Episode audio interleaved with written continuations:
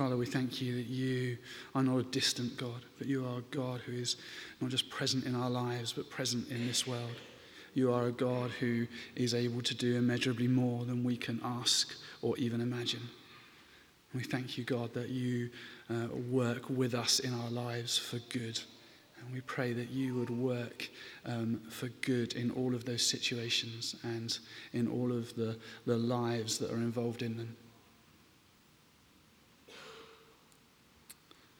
Father, we want to pray uh, for the Bahamas where Hurricane Joaquin has just struck.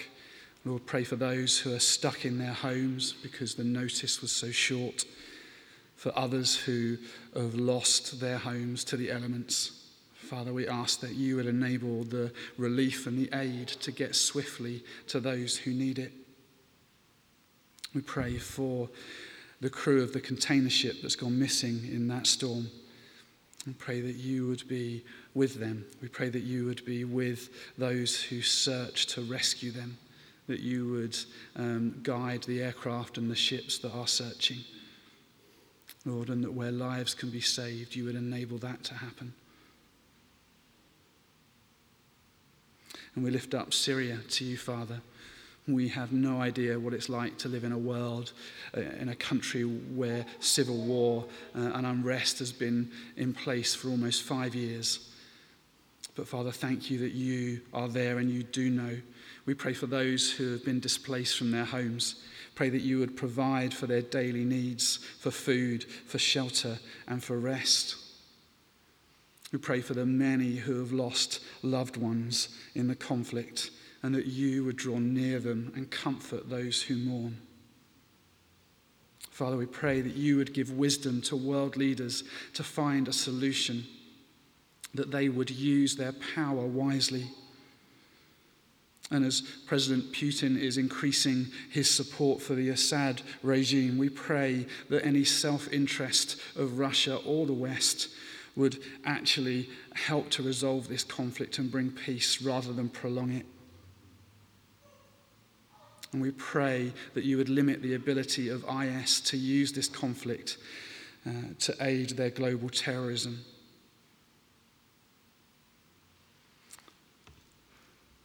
Lord, we lift to you the, the migrant crisis in Europe. And we thank you that when Jesus walked among us, he loved people through word and action, even when it was not politically acceptable or even if it meant breaking the religious and cultural norms. Would you help us to have your heart for the lost and the broken and the aliens in our land, your heart for the hungry and the homeless and the refugees? Help us in the same way as Jesus to see through the politics and the cultural pressure to do what is right. Father, we pray that you give the leaders of Europe wisdom as they lead their people. And by your Spirit, would you lay upon their hearts and consciences what is good and right to do? Help us to look beyond the cost and see the people that you created and love that are in need. Help us to remember that we too are refugees fleeing a kingdom of darkness and being welcomed into your, the kingdom of your Son. Father, we thank you for the many students that have descended on Guildford in the last week. We pray for those who are seeking a new spiritual home, that you would guide them to the churches where they may serve you and grow in their faith. We pray that you would bless the Christian Union and Friends International as they try to be a friend and a guide and a support to those new students. And Lord, with next Sunday being uh, the second gift day of this financial year, we pray that you would lay upon our hearts um, where we can give if we are able. That we would be able to give not reluctantly or out of guilt, but joyfully out of all that you have given to us. And we pray uh, that you would also give your peace to those who are unable to give more financially.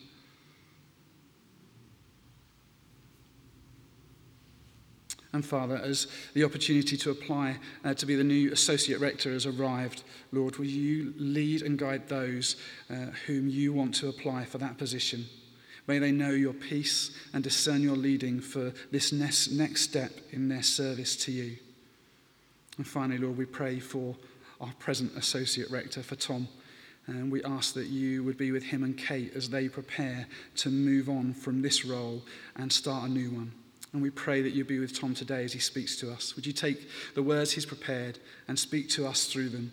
Help us to listen with open minds and willing spirits. And would you shape us to be a people who live by faith, where our faith is evident by what we do? Amen.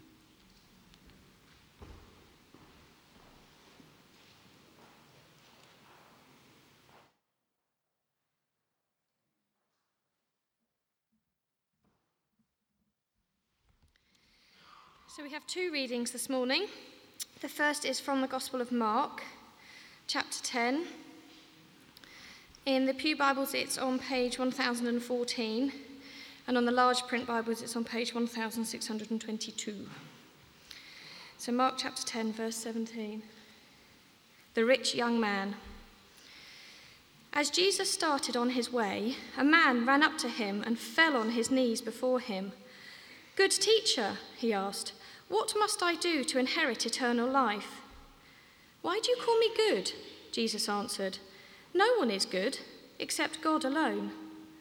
You know the commandments do not murder, do not commit adultery, do not steal, do not give false testimony, do not defraud, honour your father and mother. Teacher, he declared, all these I have kept since I was a boy. Jesus looked at him and loved him. One thing you lack, he said.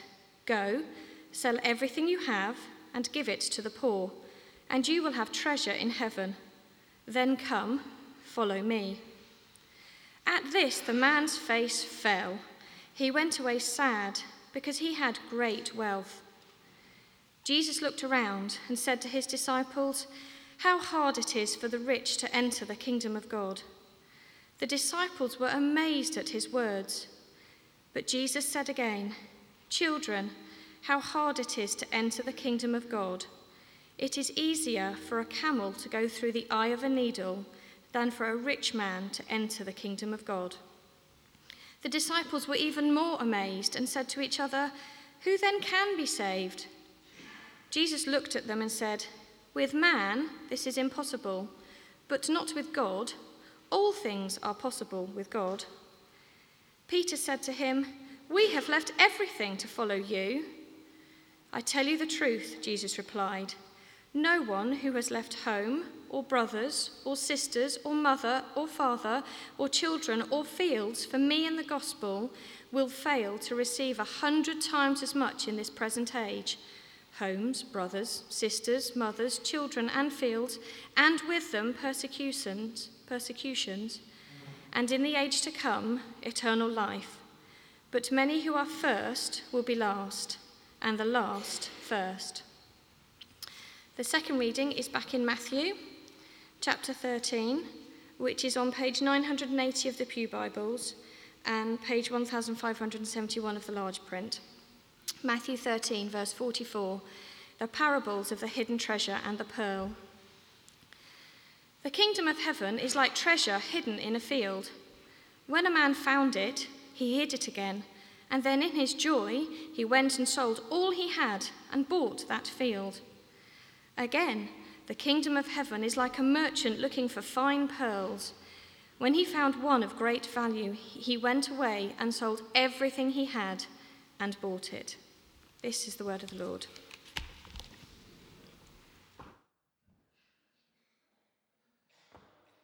Thank you, Chrissy. Good morning, everyone. It's great to be with you again and looking at this deeply challenging but memorable passage. Um, but I have to say, obviously, we are all disappointed at what happened last night. So Mike's already alluded to that. But for me personally, it connected in with what I can only call a lifetime of sporting disappointment. Many of you know the football team that I support. I started watching them a few months after they'd won the FA Cup. They've won nothing since. They've been in six semi finals and lost them all. They got to one final and they were a minute away from winning it and they lost on penalties. They've got relegated five times. And add to that my career supporting the England football team, two semi final defeats, numerous other penalty shootout defeats, constant failure. And now the England rugby team has become the England football team. It's pretty depressing. So I don't know whether that's something that disappoints you. But I have to say that at the end of every disappointment like that, I find myself going through this process where I say to myself, I'm not going to do that again. I'm not going to emotionally invest. I'm going to hold it lightly. I'll choose not to watch, or even what Mike Norris does. I'll support another better team as well, just in case. Well done, Mike. he likes to pretend he's a citizen, doesn't he, of New Zealand, which I quite like. But you're not, are you? You are? Really?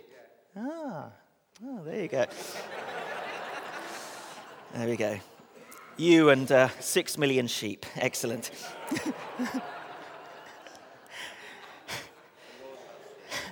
now, that sport, okay, many of the men, particularly in the room, relate to that. But um, actually, we can go through that same process, can't we, with lots of other things? You know, anyone who smokes almost certainly has tried to stop. Um, people who struggle with alcohol do the likewise. Chocolate, people uh, fast from that so they can make sure that it hasn't got a hold on them, that they're not addicted. You can be socially addicted. In my 20s, for eight years, I reckon I went out every single night for that time, apart from if I was ill or had to work late. And uh, it wasn't any good for me. I know someone who actually moved from London to Oxford because she knew that the lifestyle in London was just killing her.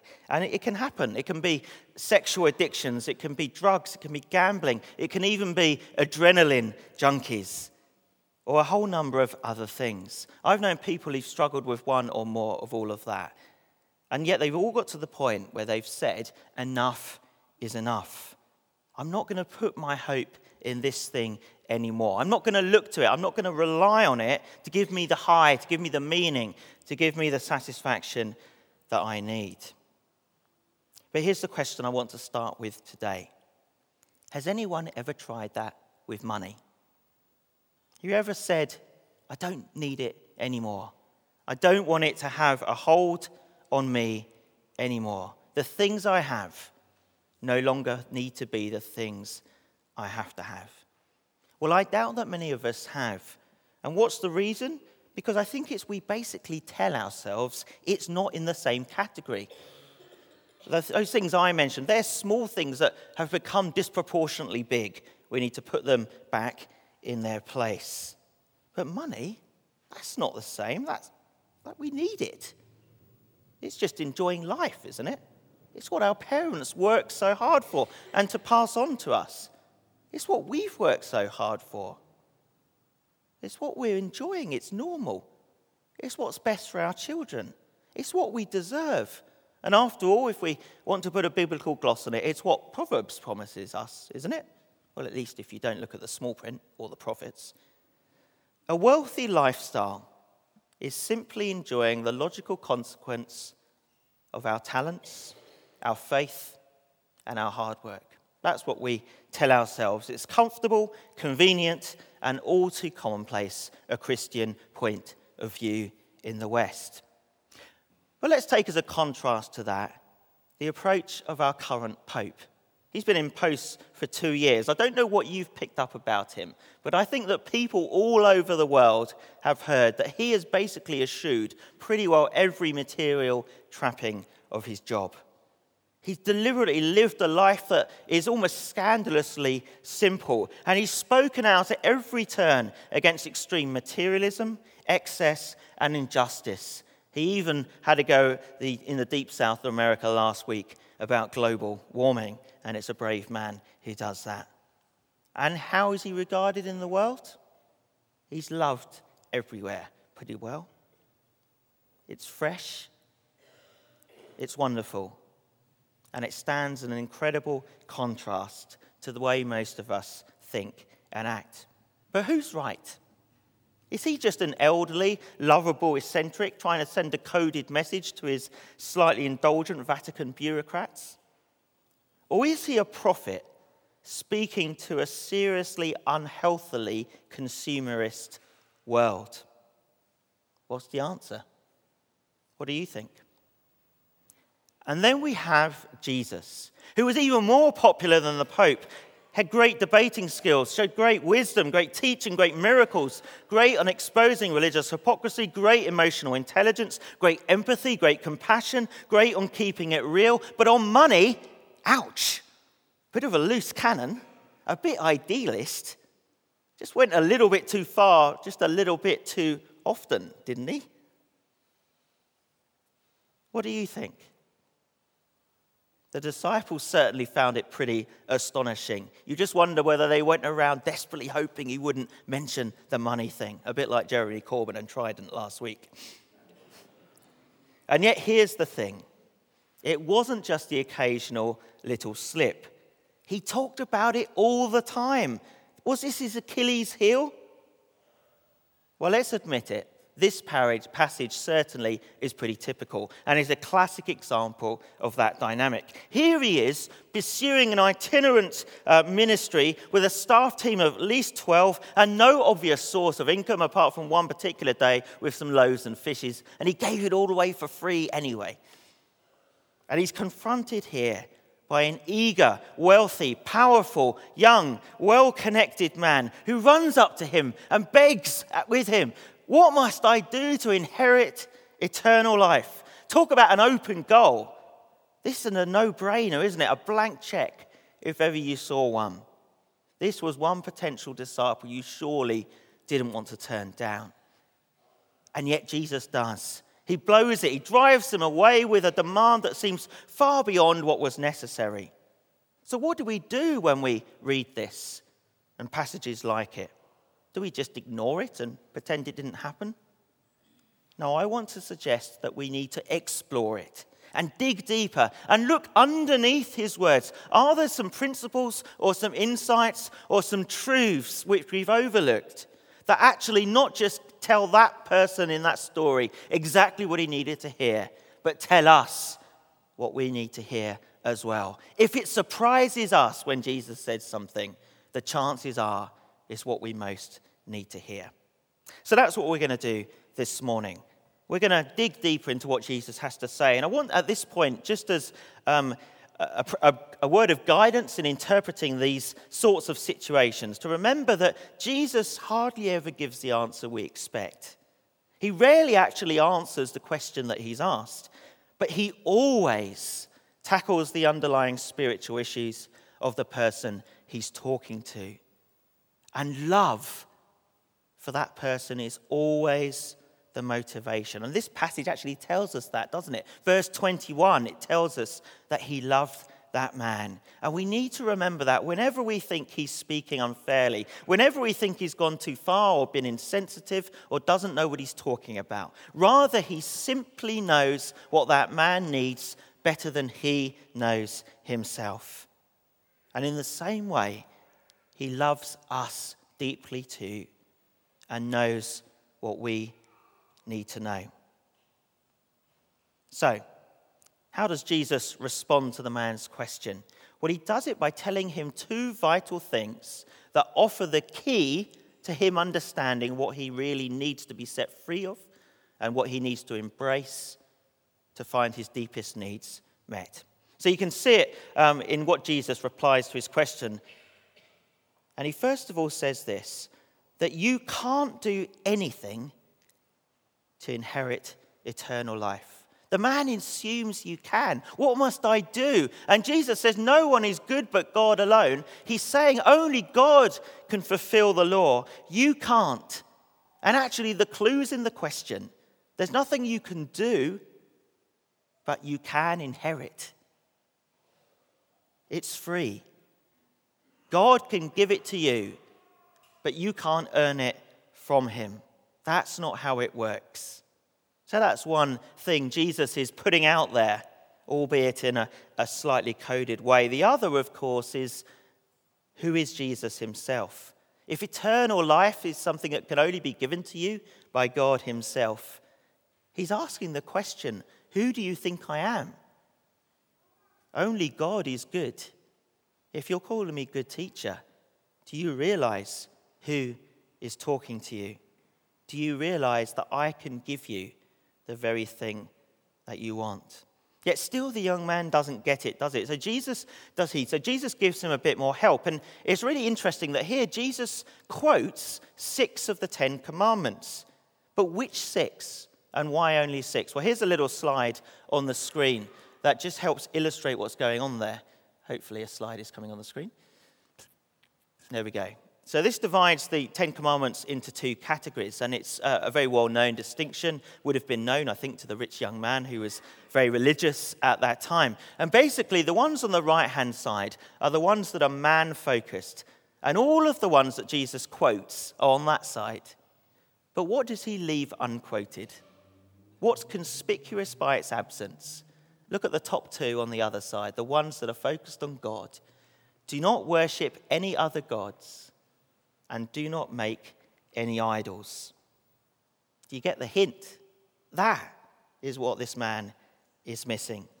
And yet, still, he doesn't get it. The man still wants a chance to uh, get patted on the back. So, after uh, he says this, the man says, Teacher, all these things I have kept since I was a boy. And it's here where Luke tells us that Jesus looked at him and loved him because he sees the earnestness of the man but he also sees his captivity. And he says this One thing you lack go sell everything you have and give to the poor, and you will have treasure in heaven. Then come, follow me. At this, the man's face fell. He went away sad because he had great wealth.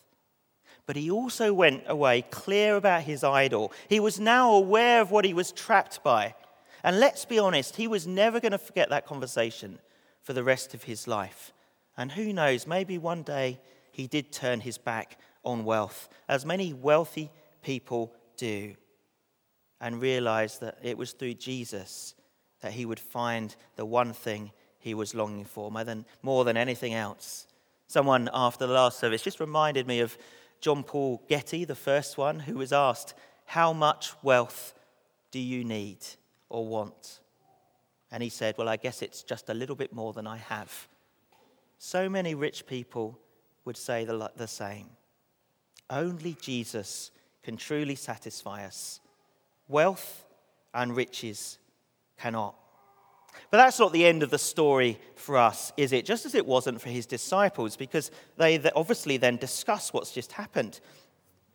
As too should we. Where does it leave us? For we don't have to give up everything for Jesus, do we? Well, it's here that I think we need to nail this issue of what idolatry really is once and for all. So, the first commandment um, on that left hand side, the first commandment of all is this You shall have no other gods before me. And what is another God? It's anything we put before the one true God. It's anything that we say we have to have. It's anything that we see as non negotiable. It's anything that limits us so that we cannot fully follow His will for our lives. And here's the crunch for us if we do have anything that does that, it's a massive problem for us and for God. It's a tragedy. So, how do we know if we do? By asking ourselves questions like this Are you willing to ask God what He wants you to give away? Or do you prefer not to ask the question because you don't want to hear the answer? Or here's another question What would you be most upset about if it didn't happen next year? Is it something we hope to buy? A new car, a new kitchen, a new sofa? Is it the new job or the new house that we're after? Is it the promotion? Is it the bonus? Is it even our child getting into a certain school? Or is it that we fail to see God grow his kingdom through us? Or is it that we failed once to ever effectively share our faith? Or we fail to get closer to Jesus? Or fail to encourage someone else to get closer to him? Or fail to even maintain where we are now? Or fail to see St. Saviour's fulfill its undoubted potential? Pause a moment. What's your answer?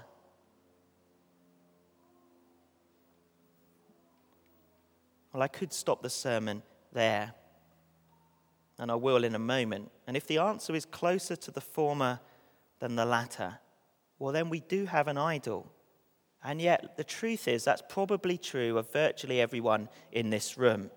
And for all of us, it will have been some point recently or will be sometime soon because it's endemic in our materialist culture. and yet we need to do something drastic about it, just like Jesus did for this man.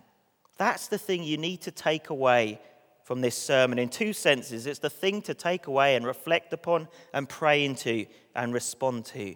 But it's also the thing you need to take away from your life. Get rid of it, cut it out, lay it down. And that means to say to God, I don't need it anymore.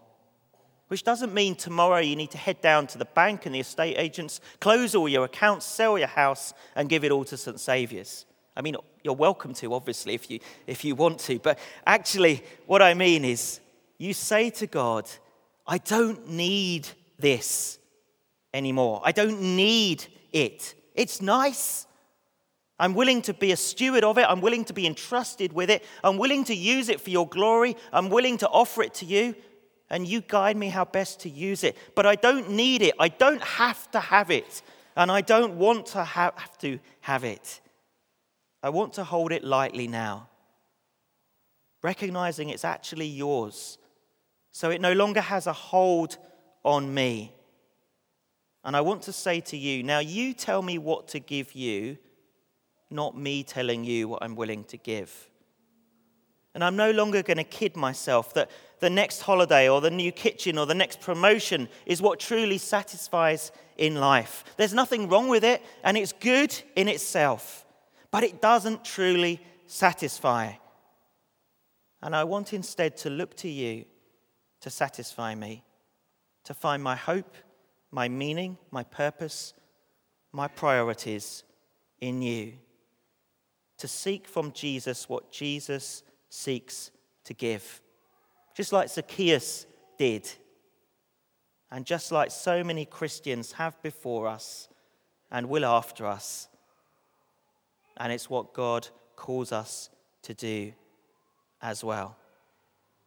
Well, in a moment, I'm going to invite us just to take a couple of minutes of silence just to reflect on this. But I want to leave with you one further little nugget that I think completes this picture and just provides a, a physical picture, if you like, of what this is all about. Do you remember those final two mini parables that we heard read from Matthew? Let me read them again to you. The kingdom of heaven is like treasure hidden in a field. When a man found it, he hid it again, and then in his joy went and sold all he had and bought that field. Again, the kingdom of heaven is like a merchant looking for fine pearls.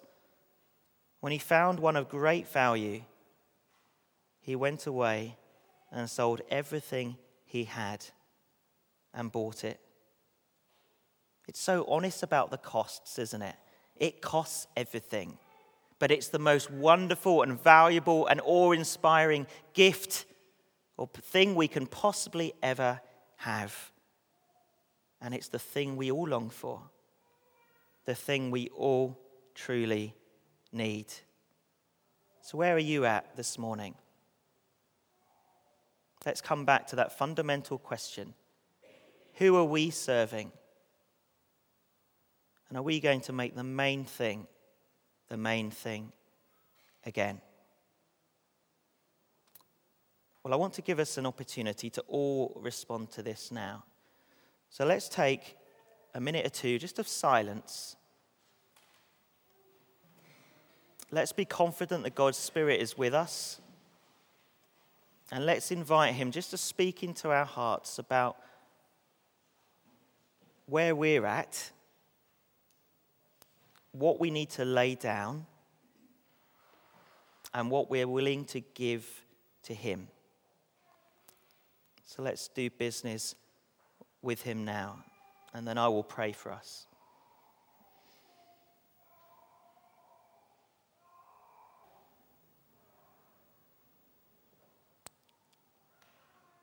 Lord Jesus, we thank you that you love us so dearly.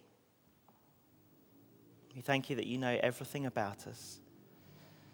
You know what's good for us, and you long for your will to be done in our lives. Lord, thank you for how you spoke into the, the crux of the matter for that young man. And Lord, thank you that you've spoken to us. Lord, would you give us the courage, the conviction, the encouragement, the strength to live that life of freedom, set free from idols, ready to live wholeheartedly for you. Thank you, Jesus. Amen.